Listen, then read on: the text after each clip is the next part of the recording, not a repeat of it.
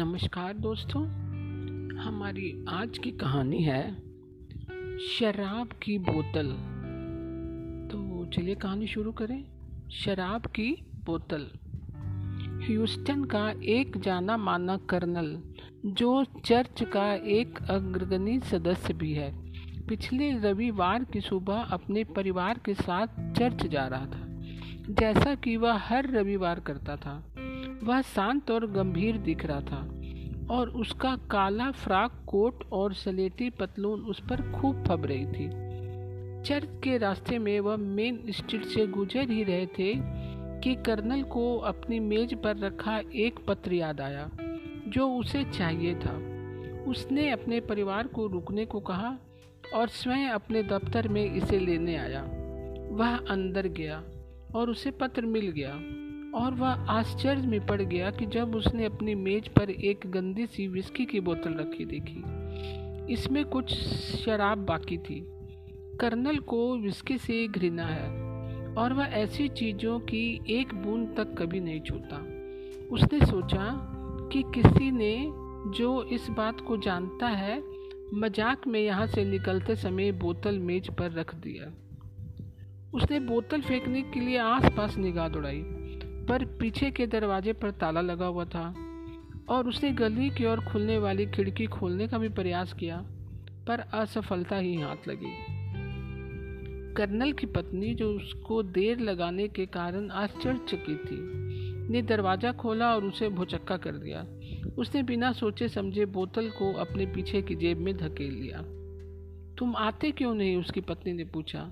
क्या तुम्हें पत्र नहीं मिला? वह सिवाय उसके साथ जाने जाने के कुछ न कर सका। उसने वही बोतल निकाल ली होती और स्थिति समझा दी होती, पर उसने इस अवसर को छोड़ दिया। वह अपने परिवार के साथ मेन स्ट्रीट पर बढ़ गया। शराब की बोतल उसे अपनी जेब में ऐसी लग रही थी जैसे बारूद का डिब्बा। उसे भय था कि कोई न कोई उसे कोट के ऊपर उभरी हुई ज़रूर देख लेगा, अतः वह थोड़ा पीछे चलने लगा। जब उसने चर्च में प्रवेश किया और बैठा, तभी तेज चटक के साथ ही सस्ती विस्की की गंध चर्च में फैलनी शुरू हो गई। कर्नल ने देखा कि बहुत से लोग अपनी नाक ऊँची करके कुछ खोजते हुए इधर उधर देख रहे थे और वह चुकंदर की तरह लाल पड़ गया। उसने अपने पीछे एक स्त्री स्वर सुना, जिसने ज़ोर से फुसफुसा कर कहा, बुढ़ा कर्नल जे, फिर पी आया है। कहते हैं, वह अब होश में तो शायद ही कभी रहता है। और कुछ लोगों के अनुसार वह अपनी पत्नी को रोज पीटता है। कर्नल ह्यूस्टन की सबसे कुख्यात गपबाज महिला की आवाज़ को तुरंत पहचाना। वह मुड़ा और उसकी तरफ़ देखा। वह और ज़ोर से फुसफुसाई। देखो उसे, वह वाकई खतरनाक दिखता है और वह भी पीकर चर्च में आया है।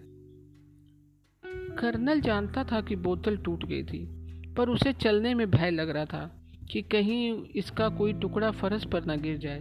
प्रार्थना के समय वह आमतौर पर झुक जाया करता था, पर आज वह अपनी सीट पर बिल्कुल तना बैठा था। उसकी पत्नी ने उसके असामान्य व्यवहार पर ध्यान दिया और फुसफुसाई। जेम्स, तुम्हें नहीं पता तुम मुझे कितना कष्ट देते हो। तुम अब प्रार्थना ही नहीं करते हो। मैं जानती हूँ, जब मैं तुम्हें उपदेश सुनने के लिए आती हूँ तो क्या परिणाम निकलेगा? तुम नास्तिक हो। और यह किस चीज़ की गंध आ रही है? ओह, जेम्स, तुम शराब पीने लगे हो। वह भी रविवार के दिन। कर्नल की पत्नी ने अपनी आँखों पर रुमाल रख लिया और गुस्से में अपने दांत पीसने लगी। प्रार्थना के बाद वह घर पहुँचे। उसकी पत्नी पिछवाड़े में बैठकर भोजन के लिए स्ट्रॉबेरी तैयार करने लगी। इस कारण वह पिछवाड़े में नहीं जा पाया और उसने पौधों की बाढ़ के ऊपर बोतल उछाल देने का इरादा कर लिया। उसके दोनों छोटे लड़के आकर उसे लटक गए। जैसा कि वह प्रत्येक रविवार को करते थे, और उसे इससे पीछा छुड़ाना असंभव लगा। वह उन्हें कुछ देर के लिए सामने वाले आँगन में लिवा ले गया।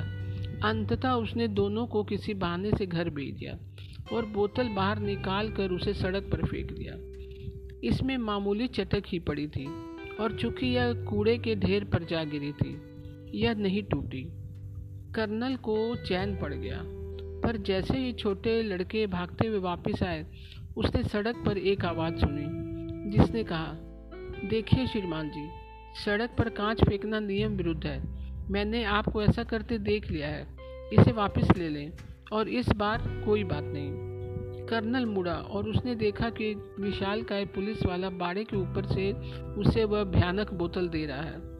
उसने बोतल ले ली, और उसे वापस जेब में पटक दिया। उसके छोटे लड़के दौड़ते हुए आए और चिल्ला कर बोलने लगे, अरे पापा अरे पापा, पुलिस वाले ने आपको क्या दिया है? हमें भी दिखाओ। उन्होंने उसका कोट पकड़ लिया और जेब टटोलने लगे और कर्नल ने बाढ़ की तरफ़ पीट कर ली। शैतानों, भाग जाओ यहाँ से। वह चिल्लाया, दोनों घर में जाओ, नहीं तो मैं अभी तुम्हारी खाल उतारता हूँ।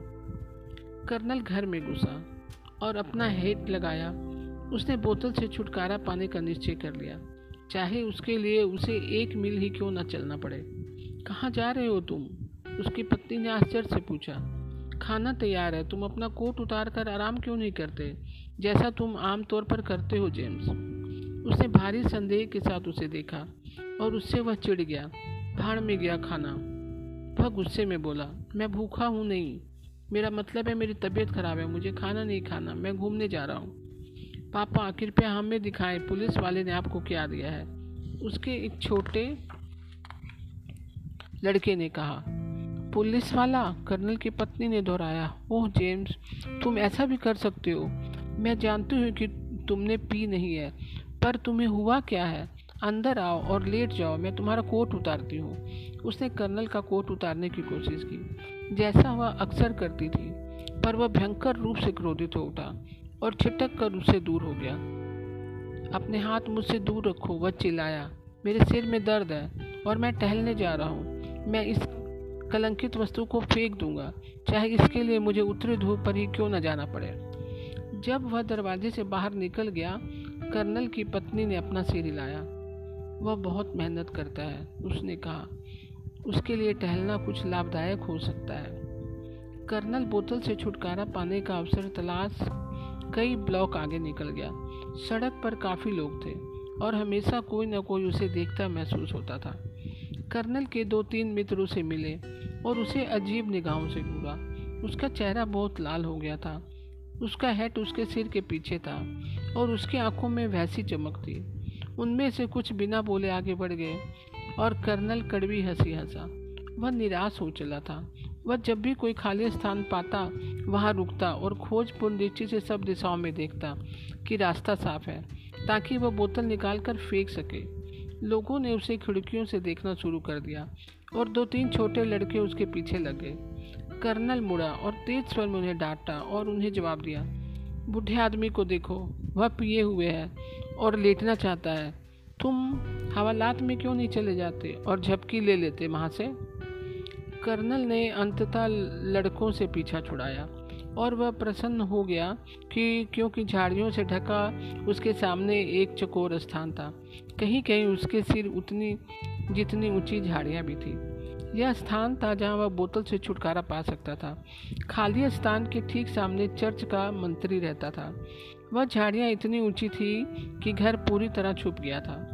कर्नल ने खोजपूर्ण निगाहों से चारों ओर देखा। और किसी को ना पाकर झाड़ियों तक पहुँचने वाले रास्ते पर उतर गया। जब वह मध्य में पहुँचा, जहाँ झाड़ियाँ सबसे ऊँची थी, वह रुक गया और जेब से विस्की की बोतल निकाली।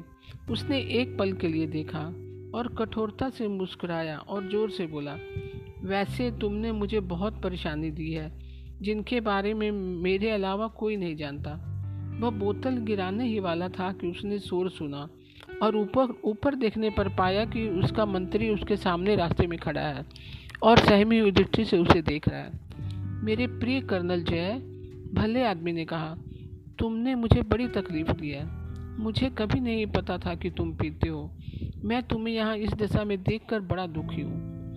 कर्नल को क्रोध नियंत्रण, कर्नल का क्रोध नियंत्रण से बाहर हो गया। वह चिल्लाया मैं बुरी तरह शराब पिए हुए हूँ और मुझे परवाह नहीं कि कौन यह जानता है। मैं हमेशा पिए रहता हूँ।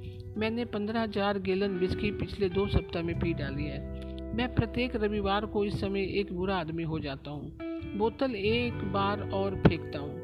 उसने मंत्री पर बोतल फेंकी, जो उसके कान पर लगी और बीस टुकड़ों में बट गई। मंत्री चिल्लाया, मुड़ा और अपने घर में भागा। कर्नल ने पत्थरों की ढेरी बनाई और झाड़ियों में छुप गया। यह निश्चय करके कि वह पूरे कस्बे से कस्बे से तब तक लड़ेगा जब तक कि उसके हथियार समाप्त नहीं हो जाते। उसके दुर्भाग्य ने उसे निराश कर दिया। एक घंटे बाद तीन पुलिस वाले झाड़ियों में पहुँचे और कर्नल ने आत्मसमर्पण कर दिया।